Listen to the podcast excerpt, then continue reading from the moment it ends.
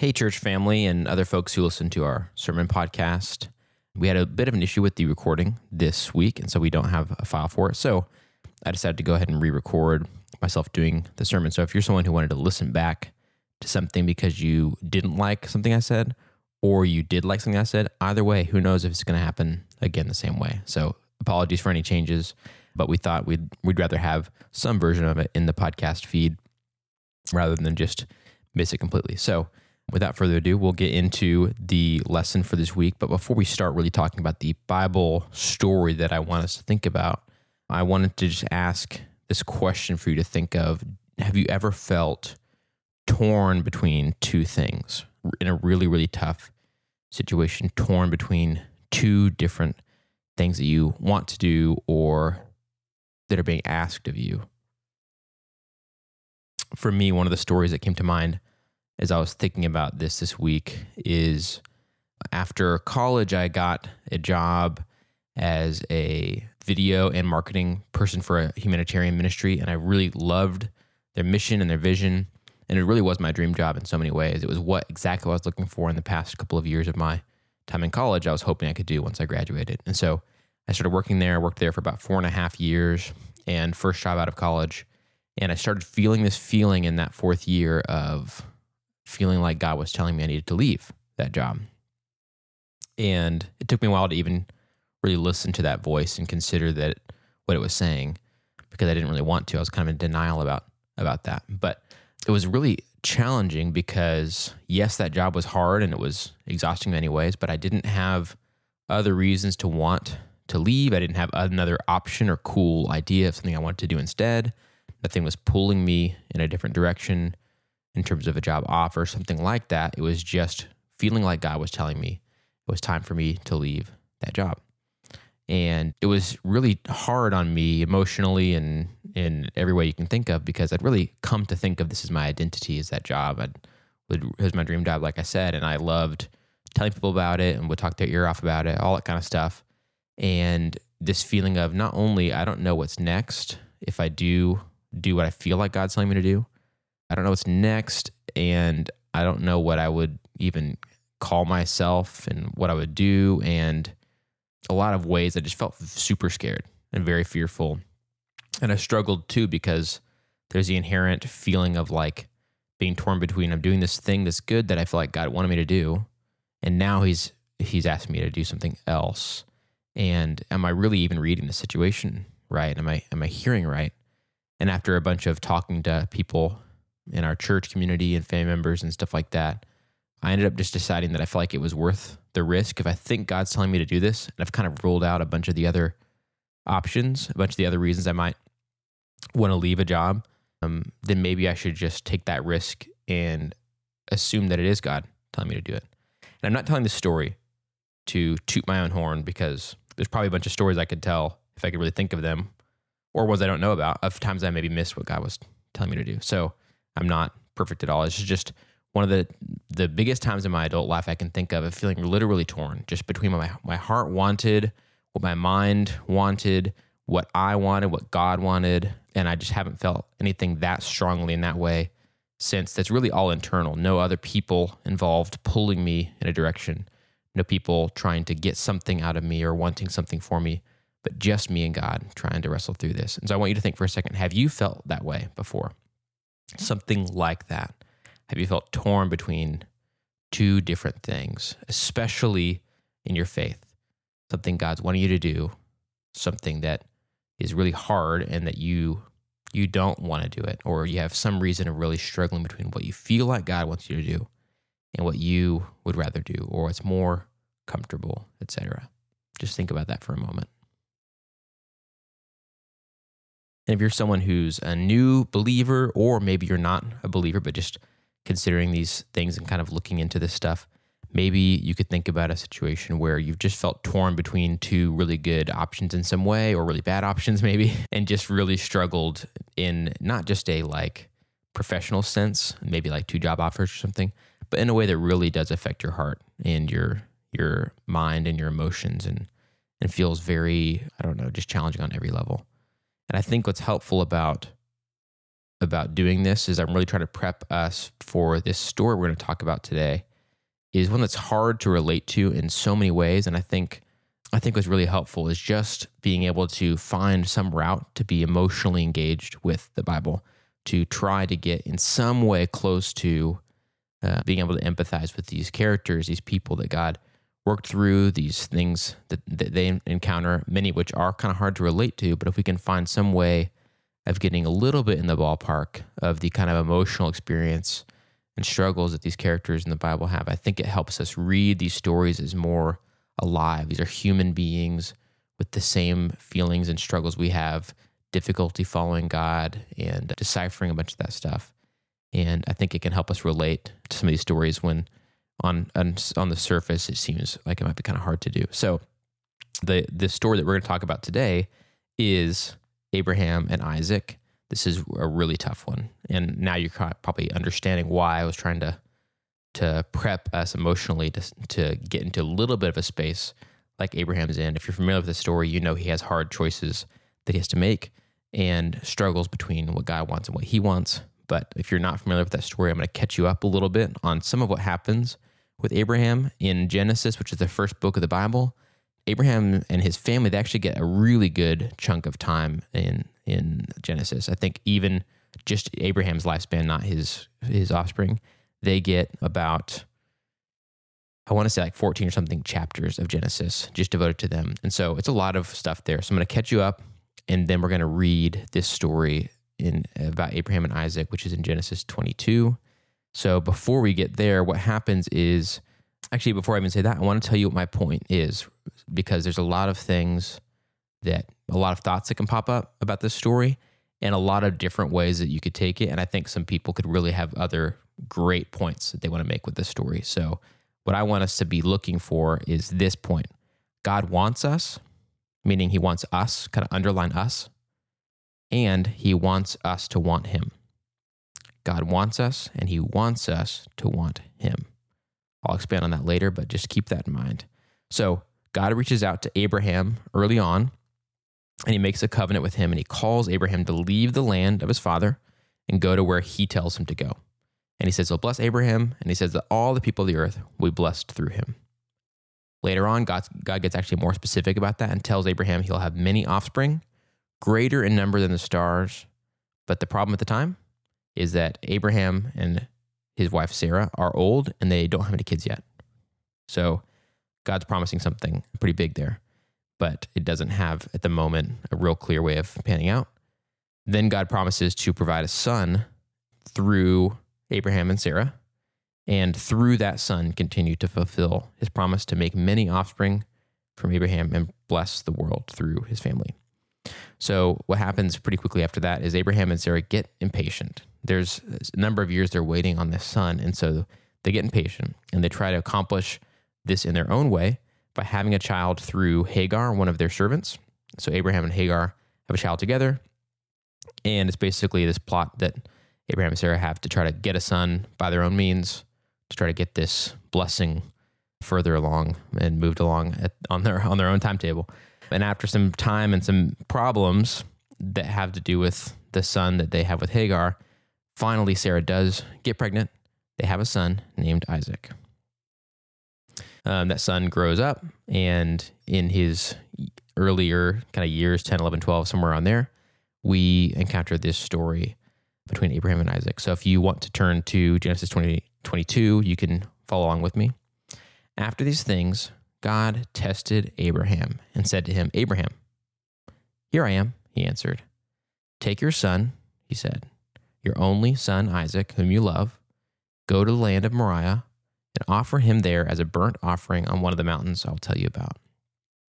So Abraham got up early in the morning, saddled his donkey, and took with him two of his young men and his son Isaac.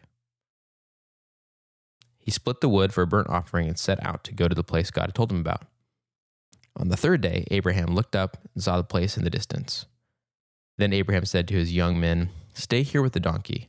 The boy and I will go over there to worship, and then we'll come back to you. Abraham took the wood for the burnt offering and laid it on his son Isaac. In his hand, he took the fire and the knife, and the two of them walked on together. Then Isaac spoke to his father Abraham and said, My father. And he replied, Here I am, my son. Isaac said, The fire and the wood are here, but where is the lamb for the burnt offering? Abraham answered, God himself will provide the lamb for the burnt offering, my son. And then the two of them walked on together. When they arrived at the place that God had told him about, Abraham built the altar there and arranged the wood. He bound his son Isaac and placed him on the altar on top of the wood. Then Abraham reached out and took the knife to slaughter his son. But the angel of the Lord called to him from heaven and said, Abraham, Abraham. And he replied, Here I am. Then he said, Do not lay a hand on the boy or do anything to him. For now I know that you fear God, that you have not withheld your only son from me. Abraham looked up and saw a ram caught in the thicket by its horns. So Abraham went, took the ram, and offered it as a burnt offering in place of his son. Abraham named this place, The Lord will provide. So today it is said, It will be provided on the Lord's mountain. Then the angel of the Lord called to Abraham a second time from heaven and said, By myself I've sworn. This is the Lord's declaration. Because you have done this thing and have not withheld your only son, I will indeed bless you and make your offspring as numerous as the stars of the sky and the sand on the seashore. Your offering will possess the city gates, your offspring will possess the city gates of their enemies, and all the nations of the earth will be blessed by your offspring, because you have obeyed my command. So, quite a story. I'm sure none of us feel any conflict or any weirdness or worries and have zero questions. And so we'll just finish there and conclude because it teaches itself. Just kidding. This is one of the like hardest stories. I mean, there's a ton, tons of hard stories, but this is a big one. And I think it's one that a lot of us, if we've grown up in church, has probably never made a ton of sense to us. And least, I don't want to speak too much for you, but that's been the case for me for a good chunk of my life as a follower of Jesus, believer. There's stories like this that just kind of exist and have a perpetual question mark by them. That's like, at some point, I need to revisit that and figure out what the heck is going on there. So, a couple things first. At the very beginning, we are told something important. God sought to test Abraham. So, how does that make us feel? It tells us at the beginning what's going on in the story, and we should have that expectation going in. But how does the idea of God testing us make us feel? At first, I think a little odd on first read. I think most are like, who's, I don't want to be tested. Please don't do that. But I think it shouldn't be that odd in the sense that we can look in other places in scripture and see that this is a thing that God does. And I don't think it's this test that's like in a sneaky or conniving kind of way, but really more like a, seeing what what our hearts really desire, seeing what is really going on inside of us, and giving us an opportunity and giving the people in the Bible an opportunity to either choose to follow God and do what He wants, or decide to do what they want. Think of situations like in the garden when they have the tree they're not supposed to eat from, and God gives them everything else that they could want, and also a tree that He tells them not to eat from. It's a test. Are they going to trust God? or are they going to do their own thing? He gives us the freedom, but are they going to trust God or are they going to do their own thing? This happens again in Exodus, where God gives a lot of instructions about manna and whether and which days He's going to provide it, and giving instructions to people not to hoard the manna, not to gather too much. But on the seventh day, he, there won't be any, so gather a little bit extra on the sixth day. Just some stuff like that. And people don't trust him. People don't believe him. And a bunch of people do it wrong and try to hoard it for themselves. And then things go things go bad. Or just the, a lot of the law, the Ten Commandments that are given to Moses, and a lot of the law that's given after that as well, are all of these things you could view as just tests of how are you going to live your life? Are you going to live in the way that I'm calling you to? Are you going to live your life in the in the case of uh, the Israelites in the Old Testament? Are you going to follow these things I'm giving you as a way to get right with me and get right relationship with God with me and and be forgiven of your sins, but also to be set apart and be marked as my people in the world is a bunch of the things that that the law is trying to accomplish with the Israelites. And it's a really a test of are you going to do that or are you going to do your own thing? And people have the freedom to do what they want. And then you could even say that Jesus does some of this stuff too with telling Simon Peter, you're going to deny me three times. I mean, I think Simon very much had the choice to not do that. And yet something about what was going on in, in Peter's heart was revealed by having the opportunity to either deny Jesus or to say, Yep, I'm one of his disciples. So, this is an idea that's common in scripture. I think we just need to think of it in those terms and see those other examples, and we can kind of see what God's doing rather than thinking of it as a weird, sneaky, I don't know, kind of like putting people in a situation where they can't win. I think God has really good purposes here. And so don't feel too weird about the testing thing. And then the next thing is the instructions it gets right to the the tough part. Take your son, whom you love, and sacrifice him. And I think one thing we're seeing here is God acknowledges he knows that Abraham really loves his son. He's aware of this level of affection that he has for his son. And one thing I want to say real quick is that that God is in other places in scripture very clearly clarifies that he is not a God that condones or wants child sacrifice. The reason that's important is because a lot of other gods did, or a lot of other cultures and that had different idols and gods and practices practiced child sacrifice. And God makes clear in other places that he is not for that. He thinks that's wrong, not good, not what he wants. But this is really early in the story of God's people. And one thing we need to know is that Abraham is living amongst many people and many other groups who are worshiping other gods and stuff. And the idea of, of child sacrifice would not have been insane to him. Not that it's not hard and not a confusing request to be given or order to be given, but it's not, he wouldn't respond in the same way that we do in our time period, in our culture, to being prompted to go sacrifice a child. But that's something that is a little hard for us to wrestle with. But just know that, you know, in other places, God really makes clear this is not something I do and not something I'm into. But that's why Abraham, at least one reason I think Abraham doesn't react in this really like, that's outlandish. Why would you ever ask anyone to do that at all? This is a thing that in that time and place would be happening with other gods. So there's a couple theories that I want to point out as to why God's asking Abraham to sacrifice his son Isaac.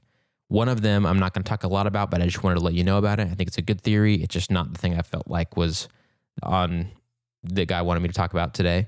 But the the theory is this: Abraham and Sarah have been sinning, and this is an atonement sacrifice, a way to get right with God, to be forgiven of their sins, and that that's why God's asking them to do that.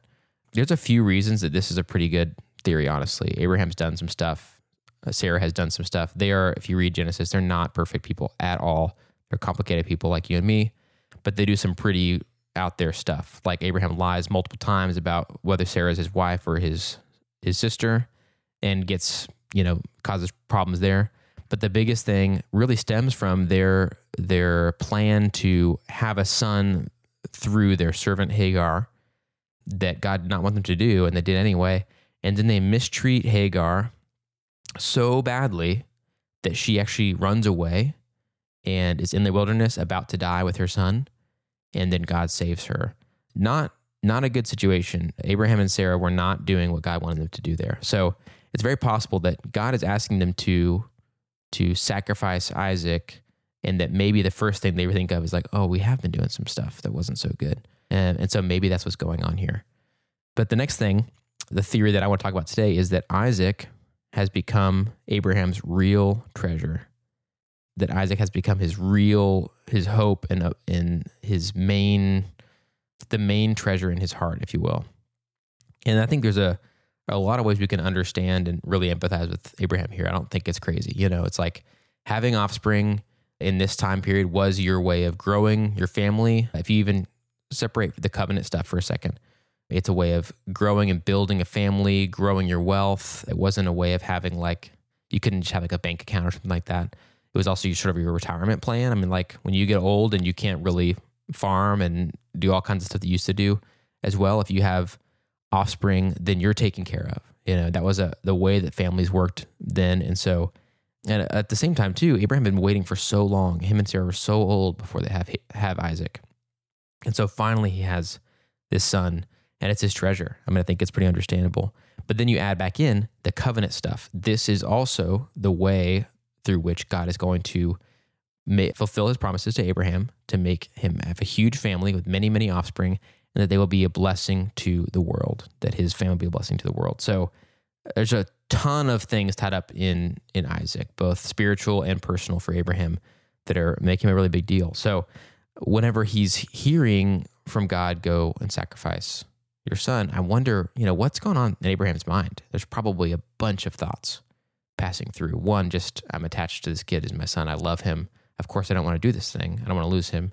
Then also, I'm sure the question of, but if I do this, this is the son that God gave me. If I do this, how is this blessing going to happen? How's this covenant going to happen? How's this promise going to be fulfilled? It's a bunch of ways that I'm sure that Abraham is just really struggling with this this directive from God. Then they have to travel for three days to the place that God told them to do this. And can you imagine just the agony of those three days? It's a bunch of time to just have thoughts and be really in your head about what's about to happen, looking for ways out, hoping God's going to stop you, all that kind of stuff. But at the same time, and you have to act normal. You know what I mean? You're like with your son and your the guys you brought with you, and you're having to act sort of normal and you know just shoot the breeze while you're on this journey and stuff. All the while, inner turmoil is going crazy. On the other hand, it's not like it's like a lot of time that you could really enjoy. Like I've got these three sweet days left with my son. Mm, it's gonna be so nice. Walk into this hill, mountain somewhere or whatever. We just get to enjoy it and really live it up and and enjoy my last three days with my son. So it's not a lot of time, but it's a lot whenever you're really agonizing over what you're gonna have to do. So put yourself in his shoes a bit. Well, once they get there, they are going up the hill, just Abraham and Isaac, and you know Isaac asks the obvious question. You know where where's this lamb that we're going to sacrifice? Where is the lamb that we're supposed to to have to sacrifice to be able to do this offering to God? And Abraham responds with, God Himself will provide the lamb. God Himself will provide the lamb. A really interestingly, almost perfectly ambiguous response. On one hand, maybe he's thinking, I'm really hoping God's going to provide something else for us to sacrifice. On the other hand, Isaac is at the moment, you know, what he's planning on sacrificing, who he's planning on sacrificing. And God did provide Isaac. I mean, God, you know, helped them conceive and have Isaac. And so it's this really perfectly ambiguous response. But what I really think it shows us is a bit of just at this point, it's been three days. I think we can see that Abraham has been humbled by these three days and he's resigned to do what God's asked him to do because he cites God. God's in control. God's asking me to do this thing. I'm going to do what God wants me to do. God's going to provide the lamb. That's at least how I read that. So then, you know, he, they get up there, they put the wood out, he ties up Isaac, he gets the knife out. I just imagine this this inner turmoil, the struggle of doing what I want to do, doing what God wants to do, really coming to a head for Abraham and just how awful it would be. So, so difficult to do this thing. And he gets the knife and he's about to slaughter Isaac. And then, thankfully, and I'm sure Abraham's ears were perked and his spirit was searching and hoping that someone would stop him. And he hears the voice from God Don't lay a hand on the boy. Now I know you fear God because you have not withheld your only son from me. What I think is really crucial about this sentence right here is that God tells us exactly what he was looking for in this test, exactly what he was trying to, to do here. People debate about this story a lot. People much smarter than me debate about the meaning and the significance and different details and stuff like that. All that stuff makes total sense. On a reading level that I'm at and an understanding I'm at, to me, this is a really clear statement from God. Now I know that you fear God because you have not withheld your only son from me. I think that's a really key point there. But it keeps going. The story keeps going. Abraham sees a ram caught in the thicket that, you know, God provided there. And Abraham takes this ram and sacrifices it in the place of his son instead. So, you know, if the sin thing was happening and this is what the reason that that he was asked to do this sacrifice, then Abraham doing it, going through with it, honoring God, atoning for his sins, trying to get right with God through the sacrifice, the fact that he still does this, I think is really significant. And then after he does that, do you hear the voice from heaven again. And it says, By myself I have sworn. By myself I have sworn. And then he reiterates the whole covenant again with to Abraham about what he's going to do through Abraham and through his family. But I think the significant thing is that that first sentence, by myself I have sworn, by my own name, by the name of Yahweh. So God's really doubling down on this thing. And I think that again tells us what he was looking for here is, is Abraham going to be the right person for me to to accomplish my mission and, and my goal to redeem humanity through? Is he going to be on my agenda here or is he going to be doing his own thing? And uh, or is he really just obsessed with with Isaac and having a son now and that's all he wanted or needed and and is he really on on my agenda? Is he really doing this to serve and love me as God? So he reaffirms this this covenant and swears it by his own name, by Yahweh, because you have obeyed. And so, one of the things that that I've read recently, a few of the guys and I have read, been reading this book called The Pursuit of God by A.W. Tozer. He talks about this story in a really good way. And I just want to read this section of him explaining this just to help give some texture and some understanding. And I think he does a good job of writing about some of the emotions that Abraham might have been feeling. So here's the quote God let the suffering old man go through with it up to the point where he knew there would be no retreat, and then forbade him to lay a hand upon the boy. To the wondering patriarch, he now says, in effect, It's all right, Abraham. I never intended that you should actually slay the lad. I only wanted to remove him from the temple of your heart, that I might reign unchallenged there. I wanted to correct the perversion that existed in your love. Now you may have the boy sound and well. Take him and go back to your tent. Now I know that thou fearest God, seeing that thou hast not withheld thy son, thine only son, from me. Then heaven opened, and a voice was heard, strongly reaffirming the covenant promise. The old man of God lifted his head to respond to the voice, and stood there on the mount, strong and pure and grand, a man marked out by the Lord for special treatment, a friend and a favorite of the Most High. Now he was a man wholly surrendered, a man utterly obedient, a man who possessed nothing he had concentrated his all in the person of his dear son, and God had taken it from him. God could have maybe begun on the margin of Abraham's life and worked inward to the center, but he chose rather to cut quickly to the heart and have it over in one sharp act of separation. In dealing thus, he practiced an economy of means and time. It hurt cruelly, but it was effective. I've said that Abraham possessed nothing. Yet was not this poor man rich? Everything he had owned before was still his to enjoy sheep, camels, herds, goods of every sort. He also had his wife and his friends, and best of all, he had his son Isaac safe by his side. He had everything, but he possessed nothing. There is the spiritual secret. There is the sweet theology of the heart, which can be learned only in the school of renunciation. The books on systematic theology overlook this, but the wise will understand. That's the end of the quote. So, the point I want to make and focus on with the story is about the good news of the kind of relationship that God wants with us. It's really good news. He's this very personal, very relational God. Remember my point. He wants us, and He wants us to want Him. God wants us, and He wants us to want Him. He gives us a choice, but what He really wants is this closeness, this mutuality, this close relationship, this ex- exclusivity. He wants us. He wants us to want him. God made us. We're his. He wants us to want him and love him back. He wants that closeness with us. He doesn't just want things from us.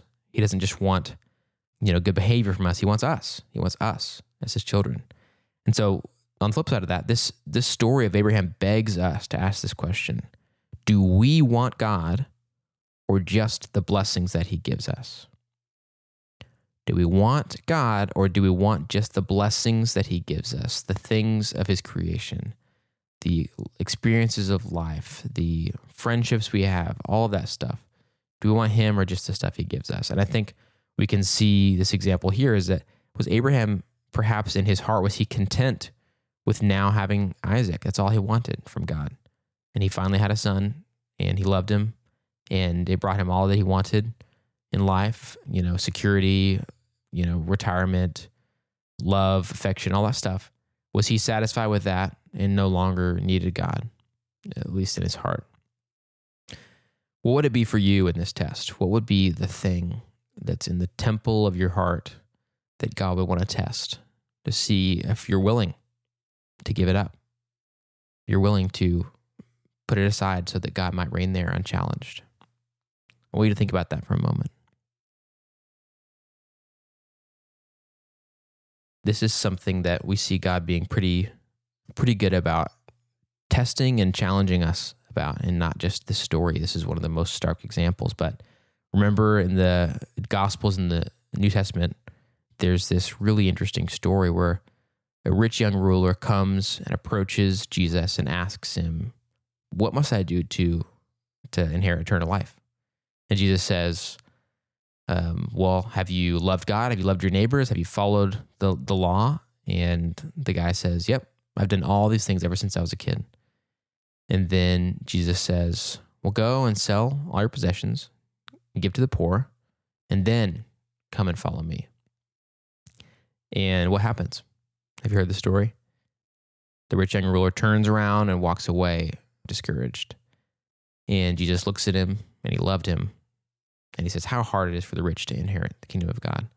But what I think we see here is Jesus pinpointing in that instant what is the thing? What is the test? What is the thing that is at the center of the temple of this guy's heart? His wealth, his riches. And he asks him, Would you go give those things up? And he can't, he won't. He makes his choice right there.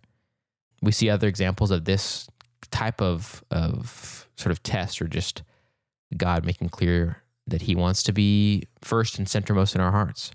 Whoever surrenders his life will save it. Whoever gives up his life will save it. Take up your cross daily and follow me.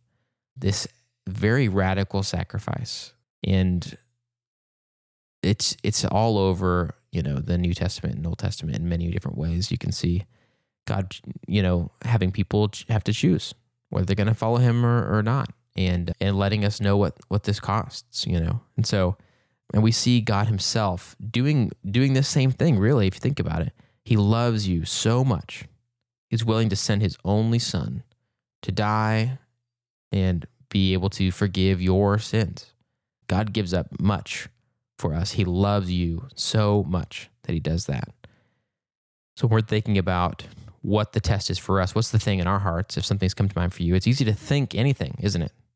But are you prepared to toss it onto the fire, to bind it up, to strike the match, to pull out the knife? Are you able to get that far instead of just thinking, oh, I've identified something that's pretty big in my heart? Are we, are we willing to get that close, you know, to that close to actually giving something up? I think what's interesting here too is that many of the things that crowd our hearts, the temples of our hearts, aren't inherently bad things. You know, it's it's not things like stealing and murder and destruction and violence and you know all these other things that might be like oh yeah that's stuff is awful. Why is that even in there in the first place? Our hearts get crowded by things that really aren't inherently bad things but they make for poor gods. They are poor replacements of god. They don't give us eternal life. They did not create the world. They are not able to redeem and renew creation the way that god is trying to. So i want to say if god's put something on your heart already write that down. Take a note on your phone. What has he put on your heart that is in the temple of your heart that's that's in the way? And if not, otherwise er, just earnestly pray about that this week. Pray that God will will show you what is in the temple of your heart. Spend some time really listening. Write down everything that comes to mind that passes across your mind. And then ask God what to do. One thing we see in this case is Abraham had a tough situation, but he didn't have to think super hard in the sense that all he had to do was listen and do. And then he listened again later when the voice spoke again, and then he didn't. Didn't didn't slaughter Isaac. Listened and did, listened and didn't. He didn't have to figure everything out on his own. He didn't have to, you know, know the mind of God, so to speak. He just had to listen. Listen to the Holy Spirit this week. Listen to what he tells you to do, what things he puts on your mind. Now let's think about us as a group. I mean, what why do we, as people, as humanity, even try to do things apart from God? Why do we even think our way is better for a moment? Why do we let so many things crowd the temples of our hearts as just a group, as a society, as, as humans? You and I are part of this Abrahamic promise now. This is the blessing that we're still under, that God has been building this big family. He's adopted us into it. And he's wanting to bless the world through it and redeem and renew all of creation. We are part of that blessing. We're part of this thing that God is doing, this family that he's making and building. So that should excite us. That should that should be that's a way that we are connected to this story deeply in in what Abraham's got going on. We are still part of this big family. That's we're part of God, you know, continuing to fulfill that promise, and we get to be part of it too.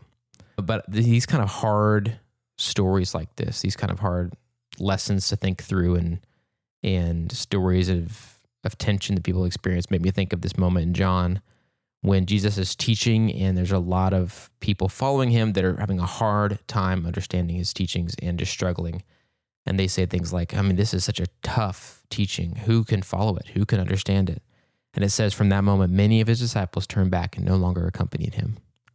So Jesus said to the twelve, You don't want to go away too, do you? And Simon Peter answered, Lord, to whom will we go? You have the words of life, of eternal life. We've come to believe and know that you are the Holy One of God. What would it be like if we as a church really took that to heart? God alone has these words of life. God alone has, is the one who has eternal life and is going to renew all of creation, restore creation, adopt us into his family. What would it be like if we really took that to heart as, a, as just a church? If that's really how we lived our lives, the temples of our hearts were, were really with God at the center of each of us. What about if our city was like that? Our country, or our world? Just keep expanding that idea. I think things would look super different. I mean, how people spend their time. What people would we invest in and spend time with? and really care about deeply? How would we use our money? How would we think of that even as a resource? How would we think about our work and, and how much time we spend doing that with the people we work with? And how would we think intentionally about those situations? If God is at the center of the temple of our hearts, what about hobbies, trips, entertainment, the various other ideologies floating around and many different things to think and wonder about and ways to view the world?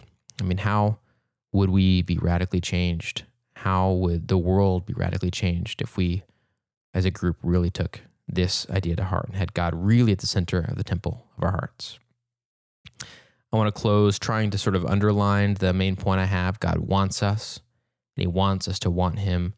With this quote from Augustine of Hippo, I think it really does a good job of encapsulating and much better than I could. Just, just the kind of relationship God wants with us, the kind of God He is. But here's the quote Thou hast made us for thyself, O Lord, and our heart is restless until it finds its rest in thee.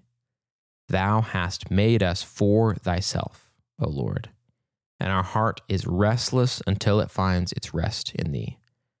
God made us. We are His. We are His children. He loves us so much, and our hearts really, truly belong no other place than with Him. He alone has the words of eternal life. We're restless. We're going to search everywhere and never find what we'll find when we, when we find God, when we are resting in Him. I love that quote. I'm sure you one more time. Thou hast made us for thyself, O Lord, and our heart is restless until it finds its rest in thee. The other thing is that's true about this, thou hast made us for thyself. God doesn't need us in the sense that he made us as workers or you know, to have his hired hands around the farm or whatever. He made us for himself. He made us as his children who he loves. He doesn't need us. He doesn't need something from us. He wants us as as his children, just as as a child is loved by a parent. Um, God loves us and doesn't expect or want something from us more than he just wants us and wants our love and, and wants a close relationship with us. If you missed church this past week, we had some really cool things shared that I wish we had the recording to share with you. But we had both Angelica sharing her testimony, which was just amazing about her relationship with her mom and her friend and her friend's mom and just helping through a really hard time. And Nicole shared about, did the communion thought and shared about just motherhood because of you know Mother's Day and and shared about motherhood and just the way that God views us as His children. And me preaching this sermon was helped immensely by their amazing thoughts and stories and and just what God's done in their life and put in their hearts and stuff. And so I am sorry that you don't get to hear that part too, and that I don't get to I can't really encapsulate that and transfer it to you. But I would you know encourage you to talk to Angelica or Nicole and just get some of their perspective and some of what they shared if you can. I'm sure they'd be willing to share that with you. So anyway, let's close in prayer. Thanks for hanging out with me today on the podcast on the re-record version, and let's ask God to help us. Lord, thank you for loving us. Thank you for being this kind of relational God, this loving, good, good Father who actually wants what's best for us, who's actually good, who actually wants to fulfill promises, who wants great things for the world, who wants to renew creation, who wants to adopt us into your family. You're such a good God. Lord, these stories are hard to really think through and to do so faithfully. And I just pray that as we as individuals think through this stuff and try to apply this to our lives, that you would really guide us. Your Holy Spirit would be all in the conversation. You'd help us to to have our hearts be open and our ears open to hear you. And I just pray that you'd help us to put you at the center of our hearts. Nothing has been harder for humanity over our whole history. We're always trying to go our own way. Lord, help us to be different. Help us to submit, surrender to you, to know that we are poor gods and the other things that we put in our hearts are also very poor placements for you. And so we just need your help. And we're just so grateful that you're so patient with us and give us stories and examples and and uh, things to challenge us and and that you are patient with our very slow growth. I pray that as a church you would help us just take this to heart. Be a church who just loves you and wants you and wants you more than we want any blessings from you and wants to do what you ask us and be your people here and be part of your family and um, that that would be the most important part of our lives, the most important thing in our hearts, our biggest treasure is being your, ch- your children and for you to be our Father. Lord, we love you. You're the best, and there's no one else worth praising. In name I pray. Amen.